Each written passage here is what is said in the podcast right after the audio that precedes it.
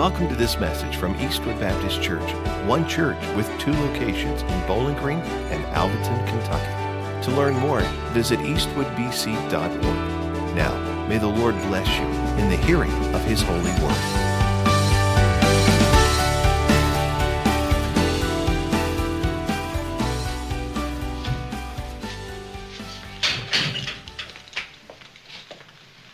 They're all yours, Sheriff.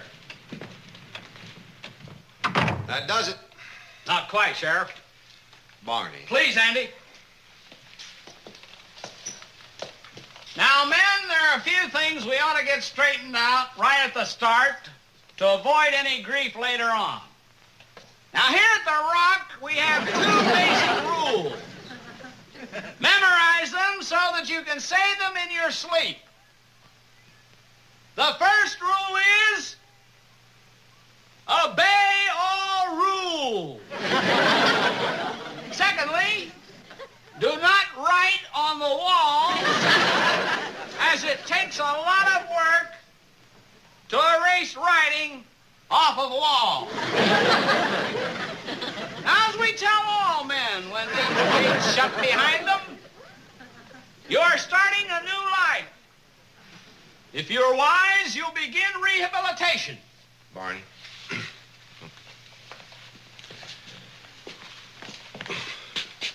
Barney, I got to go out and look for the two that's still loose. Now, promise me you'll stay away from the prisoners. You got nothing to worry about. Make Gomer stay away from them, too. See, I told you the Mayberry jail is going to be run as secure as a big house itself.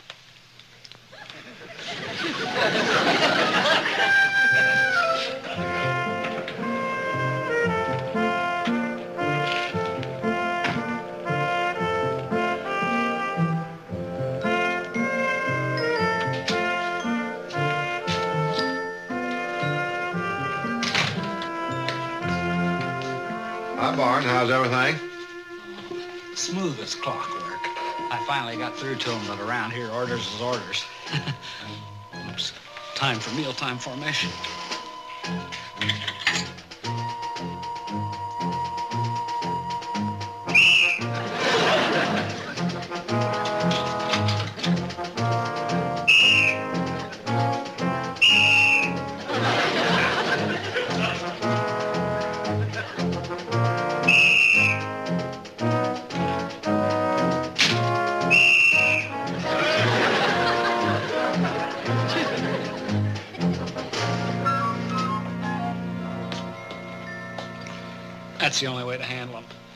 A strict routine.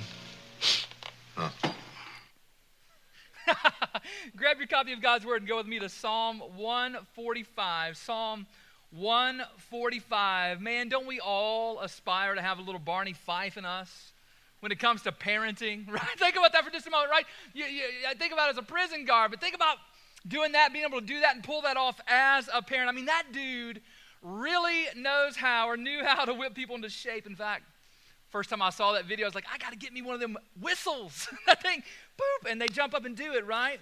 But did you catch Barney's last line there to Andy? He said this. He said, That's the only way to handle them a strict routine, right? We oftentimes in parenting, right? Man, we often fantasize about that strict routine, right? We want to lay down the law. Sometimes we dream about our children moving around like well trained soldiers, or in Barney's case, well trained prisoners to our every command. But as you think about that for just a moment, is that law based? Is that rule based atmosphere best for parenting children? Jesus, as we might expect, right, as the Messiah Christ, as the Son of God in the flesh, right, we should expect him to say profound things. And he said a lot of profound things, of course. Everything he said was amazing. But one of the most profound things that Jesus ever said has to be this treat others the way you want to be treated. We often know it as doing to others as you would have them do unto you. That's the golden rule, right? Let me ask you this morning does that apply to parenting? Does that apply to parenting? There is so much wisdom in treating your children the way that you would want to be treated. And if we reflect on this for very long at all, we just might put down our whistles. Because, like others, we like to have freedom ourselves, right? We like to have freedom to be different, freedom to have an opinion, freedom to make mistakes, freedom to be honest, freedom to follow our own unique desires within the bounds of righteousness. Isn't that how God parents us?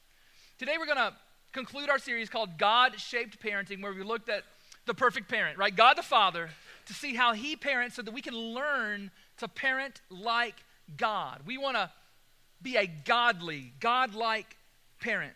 So, two weeks ago, we looked at how God gives wisdom and knowledge to his children. Three weeks ago, we looked at how God is heart focused.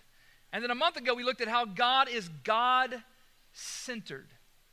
Today's parenting, God shaped parenting concept is found in Psalm 145, verse 8 and 9. Psalm 145, 8 and 9. Before we look at the text, however, let me first give credit Dr. Tim Kimmel for helping me formulate a lot of my thoughts today. He was very helpful for me in thinking some of these things through and how to parent in a godly way in this regard. And let me also say this important statement, right? It's, it's a very important one we need to grasp if we're going to parent well as Christians. And here's the statement here it is Our view of God and our relationship to Him and how we think He views us directly feeds into how we see our roles as parent. And in turn, determines how we are going to deliver the parenting goods or perhaps the parenting bads to our kids. Again, in other words, our view of God is going to affect our parenting, all right? So we need to ask two questions. First is this question Is God primarily a lawgiver or a grace giver? Is God primarily a lawgiver or a grace giver? And then, secondly, is this Is my relationship with God primarily law based or grace based? Let's turn to our text here to find out the answer when we look at God. I'm going to invite you to stand to honor the reading of the Word of God this morning. Psalm 145, verse 8 and 9, just two verses here to look at but it's going to tell us a lot about our good God. The Bible says this Psalm 145, verse 8 and 9. It says, The Lord is gracious and merciful, slow to anger, and abounding in steadfast love. The Lord is good to all, and his mercy is over all that he has made. Let's pray to God. Father, I pray that you would help us to see who you really are, Father, as Father God. And we want to emulate that. We want to copy that, that we might be better parents here on earth. Father, I pray for moms today who carry such a heavy load often. And God, I pray for dads who likewise carry a heavy load. But together, mom and dad, what a burden it is sometimes to parent, but what a joy it is and what a gift from God children are. Father, would you help us by your grace to parent better? It's in Jesus' name we pray, and all God's people said, Amen. Grab your seat there. So, looking here at Psalm 145, I would argue, as we look at it again, that God is primarily a grace giver. Look at it again Psalm 145, verse 8 and 9. It says, The Lord is gracious and merciful. I love these adjectives. He's slow to anger, He's abounding in steadfast love. He's good to all, and his mercy is over all that he has made. And you might say, well, Ben, you're just, peri- you're, you're just cherry picking here. You just found a verse that says God's gracious. You didn't look at the rest of the Bible. I mean, there's so much more to say, right?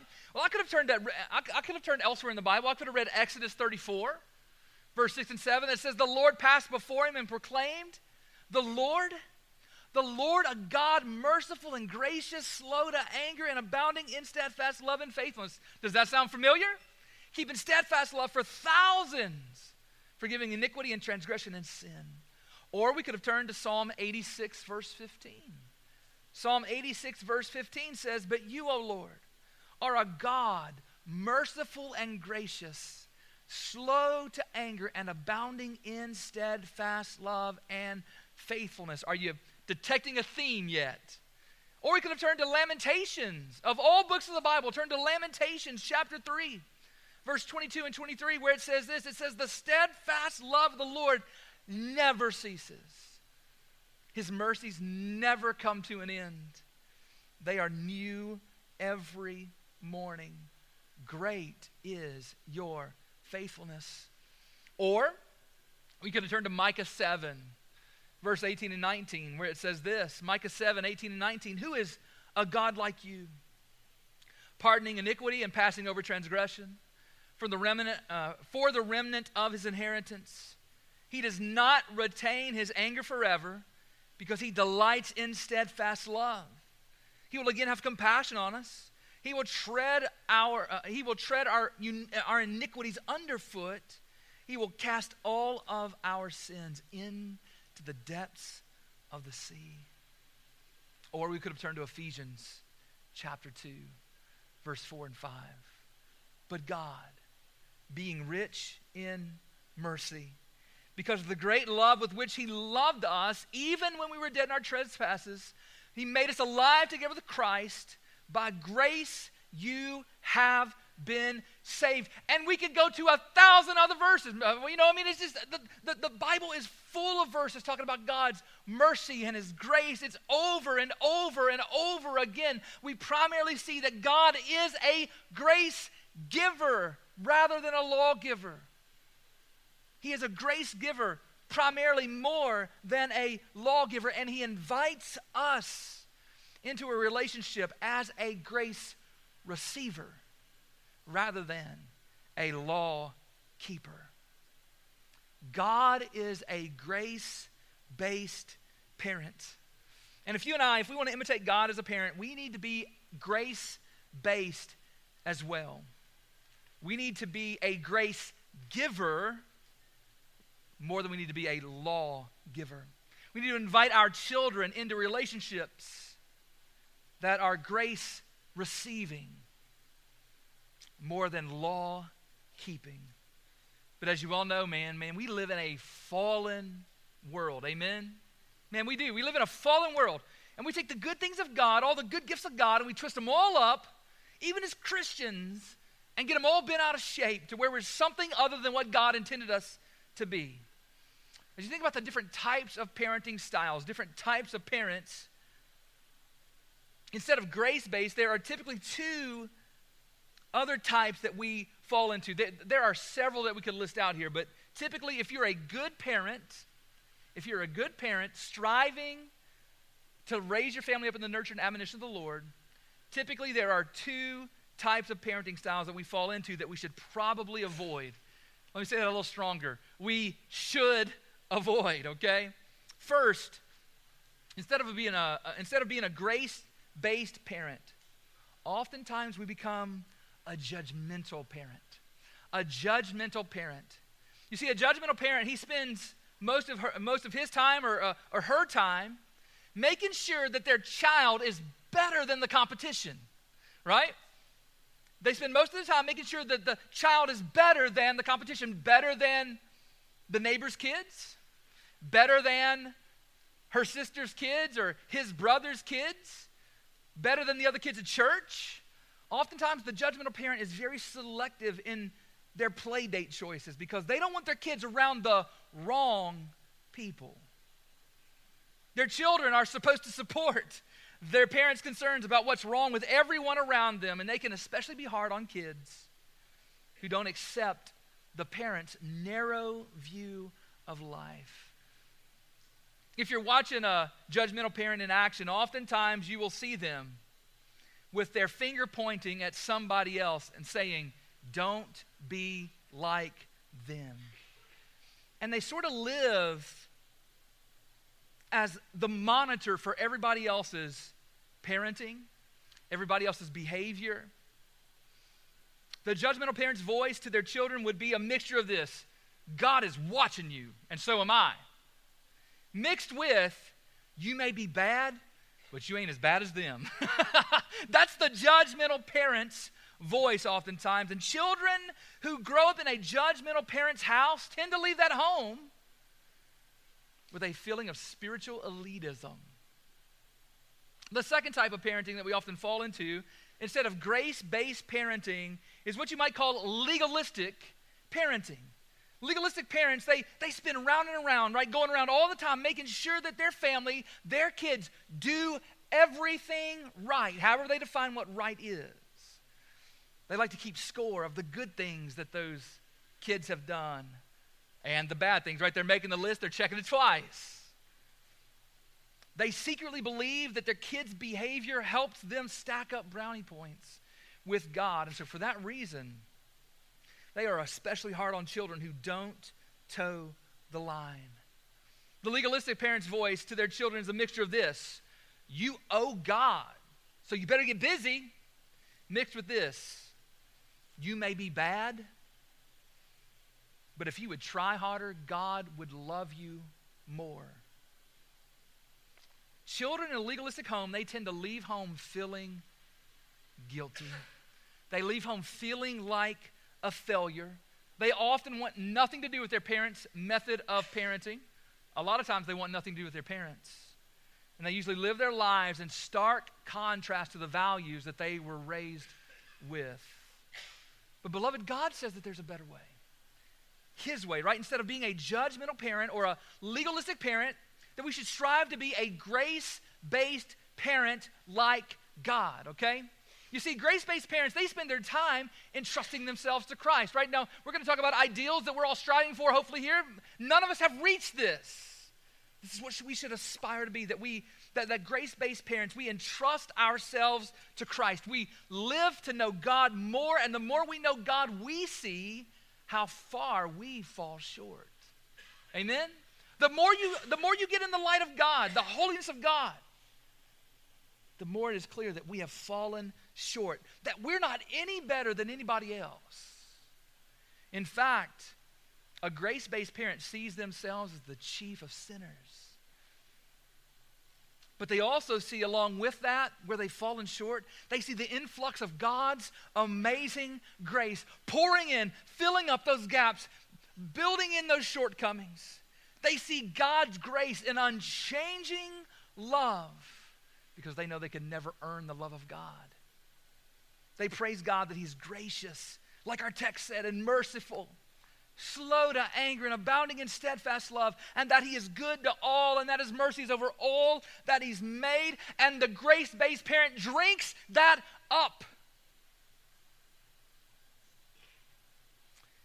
And then pours that out to their children. You see, the grace based parent, for children of grace based parents, they are daily recipients of the grace that these parents themselves are enjoying from the Lord. And they are especially gracious to their children when they are hardest to love.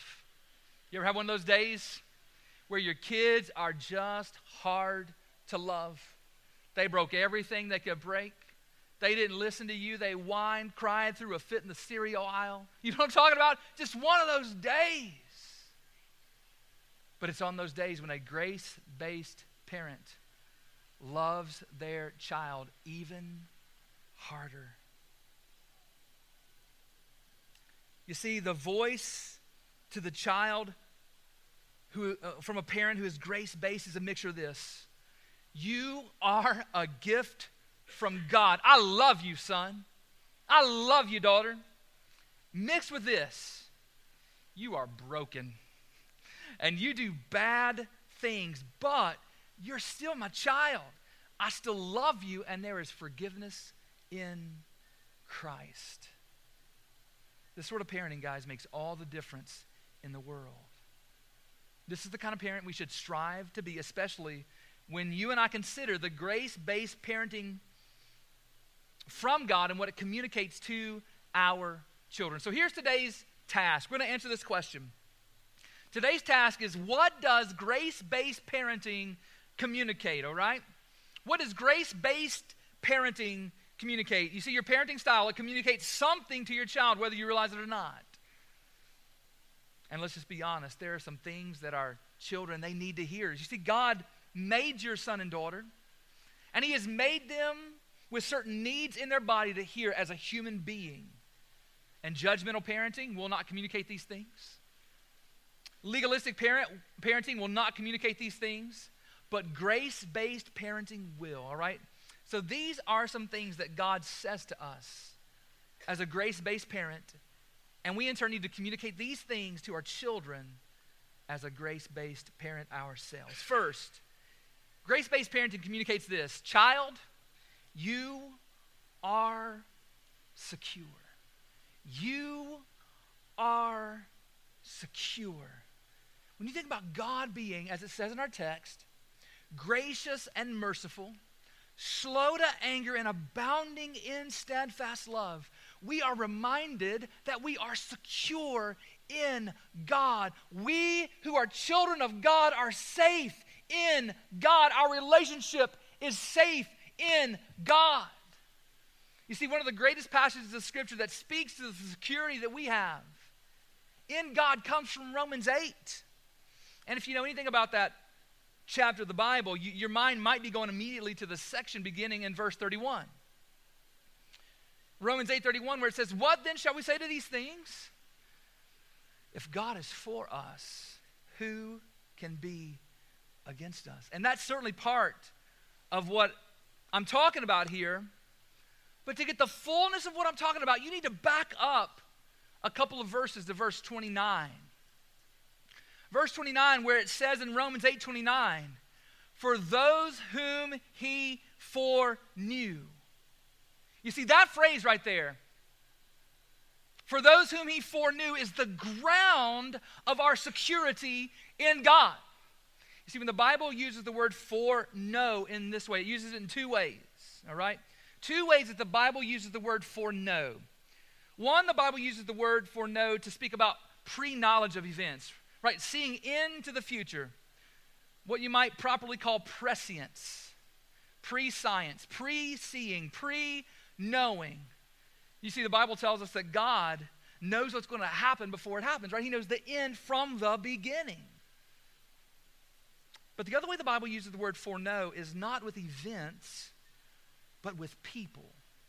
Not with events, but with people. The word know, for instance, let's take off the word for there and just look at the word know. In the Hebrew culture and in the Bible here, which is written from a Hebrew culture perspective, the word know in Hebrew is a euphemism for intimacy. Right, to illustrate what I'm talking about, the most well known example is when the Virgin Mary, when the angel comes to her and says, You're going to have a baby. You might remember she said, How can this be since I have not known a man? You see, she uses the word know there to talk about intimacy. Yeah, she, she had knowledge of men, right? She had a daddy. She probably had brothers. She had people in her village and community there that knew who were men. So she knew men as far as knowledge of men in that regard, information. But when she says, I've never known a man, she was talking about a euphemism for intimacy. She had never intimately, she didn't have intimate knowledge of a man. Speaking about the nation of Israel, Paul later says in Romans 11 2, he says, God has not rejected his people whom he foreknew. Again, that's not talking about future knowledge, that's talking about the intimacy of knowledge, okay? God is saying, You didn't choose me, Israel, I chose you. I chose Israel and I fixed my love on Israel. And that's the way when we come here to Romans 8:29. That's the way the Bible is using the word for new here in Romans 8:29. God's not talking about knowing some future action. He's talking about fixing his love on a people. God says to you and me and all who are his, I fixed my love on you before you were ever born. We did not earn God's love. He gave it to us by his grace. It's unconditional love. It's that fixated, that steadfast love then that leads to the rest of the good stuff, right? How many of you guys love Romans 8 as a whole chapter? Man, it's awesome. Amen? It's grounded right here. All this good stuff is grounded in this part right here. For those whom he foreknew, look at 29 and 30. All this good stuff that comes after verse 29 there. For those whom he foreknew, he also predestined to be conformed to the image of his son in order that he might be the firstborn among many brothers. And those whom he predestined, he also called. And those whom he called, he also justified. And those whom he justified, he also glorified. It's that fixated, steadfast, unconditional love from God that leads Paul to ask this question in verse 35 and 36 of Romans 8. Look at what he says. He says, Who shall separate us from the love of God or the love of Christ? Shall tribulation or distress or persecution or famine or nakedness or danger or sword? As it's written, for your sake we're being killed all the day long. We are regarded as sheep to be slaughtered. So that's the question. What's going to separate us from the love of God? And I want you to see what the answer is in verse 37 through 39. Romans 8, 37 through 39. He says, No. What shall separate us from the love of God? Will these things separate us from the love of God? And the resounding answer is what, church? No! For I am convinced in these things we are more than conquerors through him who loved us. For I'm sure that neither death, nor life, nor angels, nor rulers, nor things present, nor things to come, nor powers, nor height, nor depth nor anything else in all creation will be able to separate us from the love of God in Christ Jesus. Let me say it more straightforward nothing can separate you from the love of God because God has fixed his love on you. God is a grace based parent. Nothing can separate you from the love of God. If he has fixed his love on you, you are secure in God. And when we strive, to be grace based in our parenting, we communicate to our children, child, you are secure. You are secure. You see, a judgmental parent says this As long as you see the world the way I see the world, and you are the best at whatever we try to do as a family, you have my affection and my approval. That's what the judgmental parent says. The legalistic parent says this as long as you follow my rules, you have my affection and my approval. And in both of these situations here, affection and approval are conditional. They are conditioned upon this child performing the right things, doing the right things, believing the right things. But the grace based parent says this to their child Son, daughter, you have my affection and approval because you are mine. I have fixed my love on you before you were ever born. How many y'all today would say, I loved my babies before they were ever born? Amen? Amen. You didn't choose me to make you your parent. I chose to make you my child. And I don't care how many times you messed up, man. I don't care how many times you messed your diaper. I don't care how many times you wrote on the wall. I don't care how many times you took my stuff and lost it. I don't care how many times you threw a tantrum or bit your sister or as you got into the teenage years, back talked me. I don't care how many poor choices you have made. I don't even care how many sinful choices you have made. You are my child. I have fixed my love on you because you are my child. And I'm going to do, here, here's the promise from the parents, though, child. Listen, I'm going to do everything in my power to remove that foolishness from you. That's right. But I'm going to love you through it. I'm going to love you enough to try to remove that from you. But it will not determine whether or not I have affection for you and I approve of you as a child, as my child, okay? My love is fixed on you. And that's the kind of love that God has for us by His grace. And that's the kind of love that we need to have for our children by His grace. So, grace based parenting communicates, child, you're secure.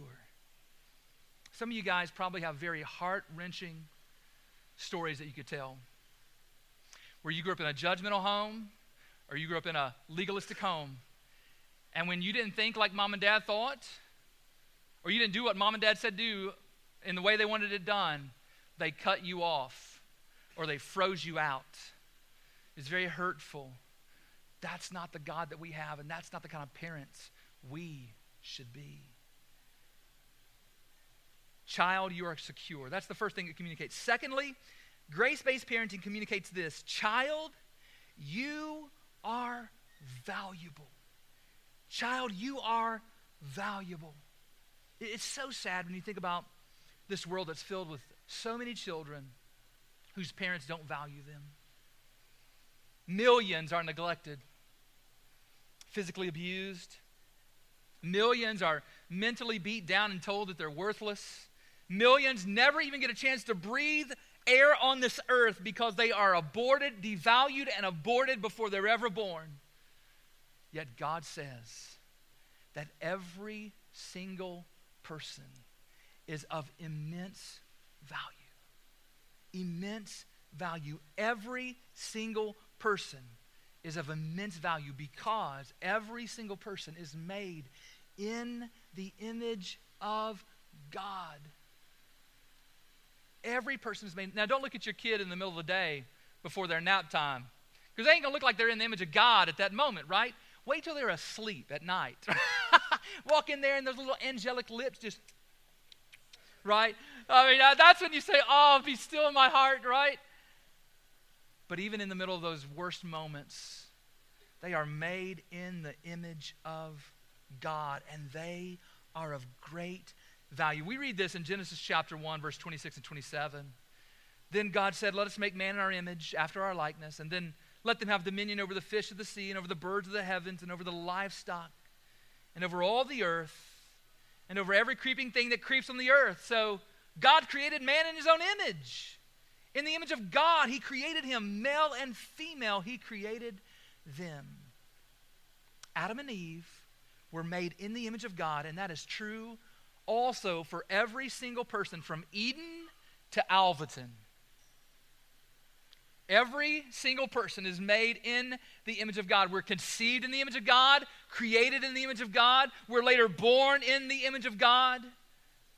And that fact alone makes every person of immense value. And we think about the world for a moment, the world says that you are valuable if you have a certain level of beauty. The world says you are valuable if you have a certain level of intellect. The world says you're valuable if you have a certain level of skill, especially if you can dunk a basketball or hit a baseball. The world says that you're valuable if you have a full capacity when it comes to your body and your mind, that you're not handicapped in any way. But God says, regardless of your looks, praise God, regardless of your smarts, regardless of your handicaps, you are valuable, not because you're great in and of yourself, but because God's grace is great in you. God's image is beautiful in you. And that same grace mindset, y'all, needs to spill over into our parenting.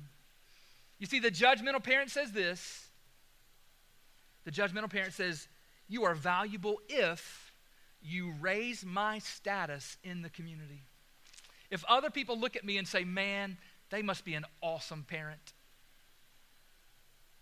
That's when I value my kids. That's what the judgmental parent thinks.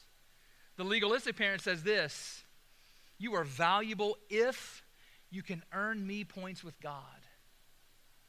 But grace based parents say this you're valuable because God made you, period. You are valuable because God made you. You are unique, right? Those righteous things about you that are unique, they are gifts from God and they make you you. God has blessed me with five kids and man, the one thing that I've got to say is that every single one of them are unique, right? Every single, not, not, there is no two children alike. Even if they're twins, they're very different, okay? And sometimes when we think about this in terms of valuing each child, this is hard for us to grasp. Because oftentimes, there is one child that we value over another one because they're more like us. Because they think like us, or they're into the things that we love. So, guys, I, I just want to challenge you. I want to challenge me here. We didn't give birth to clones, right? We gave birth to children. And every one of them are unique, and we must value every one of them for who they are as that unique individual. And we got to find ways to connect with every one of our children and to rejoice in the value that they bring to your life and to your family. Finally, grace based parenting, it communicates that you're valuable, but it also communicates finally this child, you have hope. Child, you have hope. You see, people need hope, and God is a God of hope, man. He abounds in hope. There is hope in God that God is going to save the day. Right? There is hope in God that when we mess up, He will come and restore and rescue, even from the very beginning in the Garden of Eden. We saw God working as this hope giver. Yeah, He said, Curses on you, Adam and Eve, and the snake. But then He also gave hope. Eve, one day, one day, your distant grandson will crush the devil's head. Right? And then God, in His grace, in His hope, He then slaughtered an animal and covered their nakedness. Right there. And when you think about big oopses, right? We, we all have had our kids say, oops, I didn't mean to do that. Does it get bigger than, than, than the fall of humanity, right? I mean, that's what Adam and Eve brought them into. But even in that moment of greatest mistakes, if you want to call it that, greatest of sins, God said, There is hope. There is hope. God gave them hope because He is a God of hope. Just as it says in Romans 15 13, it says, May the God of hope fill you with all joy and peace in believing, so that the power of the Holy Spirit may abound in hope. God is a grace based parent who gives hope to his children, even in the darkest moments. When your sin was the ugliest, God said, Child, you have hope. And that's the truth that you and I need to communicate to our children as well. Now, the judgmental parent says, Your hope, you have hope, but your hope is in you. So be better than others. The legalistic parent says, Your hope is in you, so you'd better not fail. But the grace based parent says, You have hope even when you fail, because your hope is in God. Your hope is in Jesus Christ. Your hope is not in you. Amen? If you want to give your kids hope, don't point them to themselves, point them to Jesus. That's why it's really important for us. Think about this for just a moment before we kind of begin to wrap up here. When you think about giving your kid hope, I'm not going to go into any detail on this. I just want you to chew on this. That's why it's really important for you to not over discipline your children. Discipline them. You better discipline them, but do not over discipline them because if we over discipline them, like, dude, you are grounded for a year. you all, the only thing you get is air, right? We say things like that. And we do that when we're angry. And we do that, I guess, when we're kidding. But when you do that, when you over discipline your child or over punish your child, you take away their hope. You take away their hope. Because a year to a child might as well be a century. And as you take that down with each age, just be appropriate in your discipline. It should, it should, it should equal the, the, the wrong that happened, and it should be age appropriate, okay? Give your child hope. Child, you have hope. Can I just advocate for the children. Parents, on behalf of the kids, let me say this. Speaking to myself here, your kids need grace.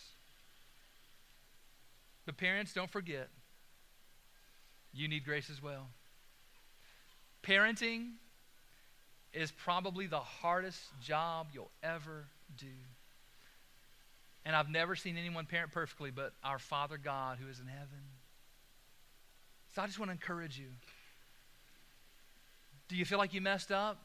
There is grace. And when you mess up again, there's going to be grace. You, as a parent, need grace from God. The other morning, I got up and I had to go out in the yard and do some stuff. Had to go get some stuff and get it picked up and, and all this stuff. Man, that morning the dew was so thick. It was so thick that morning, I, and I, I, couldn't find the. Uh, I couldn't find Zachariah's rubber boots. He, he, and I wear the same size boots, and he had them somewhere else. I couldn't find them. And so I'm out walking in the yard doing all this stuff, and I had my tennis shoes on. And before I was done, those shoes were completely soaked. Man, I couldn't wear them for the rest of the day. They had to dry out. But I want you to think about this. Lamentations, I read it earlier, Lamentations 3, verse 22 and 23 says, The steadfast love of the Lord never ceases, His mercies never come to an end. They are new every morning. Great is His faithfulness. Like that dew on the ground, man that was saturating my shoes as I walked in it. And it's there every morning. Here's my final prayer May grace abound in your parenting life like the dew of the ground every morning that you wake up as mom or dad. You're going to need grace. I pray that you will give grace.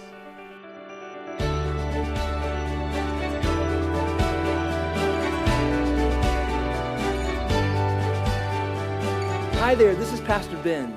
I have something really important to ask you, but first, I want to say thank you for taking the time to make this digital connection with us through our podcast. I hope the message you just listened to was a blessing, but an even greater blessing than this digital connection would be for you to connect with us in person this coming Sunday at one of Eastwood's two campuses where we get the joy of living life together in Jesus' name. And now for that really important question, which is the most important question you'll ever answer Where do you stand before God? Now, based on what you've done, the straightforward answer is that you stand guilty and condemned before God. You are a sinner who completely deserves God's wrath forevermore in hell. And I deserve the same thing also. I mean, every person does. Guys, that's terrible news. And even worse is the fact that there's nothing you can do in and of yourself to change that. You need a Savior. But I have good news. God loved the world so much that He sent Jesus to be your Savior. Jesus came and lived the perfect life that you cannot live, and He stood condemned on the cross, dying the death you deserve. And three days later, Jesus was raised from the dead to prove to everybody that He is indeed the Savior of the world. And now, Jesus longs to change your standing before God by making a trade with you. He desires to take what you've earned, which is the wrath of God in hell, and to give you in return what He has earned, which is the blessing of God in heaven. When this trade happens, instead of standing guilty and condemned before God, you will stand forgiven and righteous with the promise of everlasting life. So, what must you do to have your standing before God changed? First, admit to God you are a sinner. Second, hate your sins Turn from them and ask God to forgive you. And finally, turn to Jesus in faith and love, putting your complete hope in Jesus' life, death, and resurrection, and follow him until the day you die. Wherever you are listening to this podcast, Jesus is ready to make this trade with you. And I pray that you would trust in Jesus and be saved. Thank you again for connecting with us, and I hope to see you soon at Eastwood Baptist Church.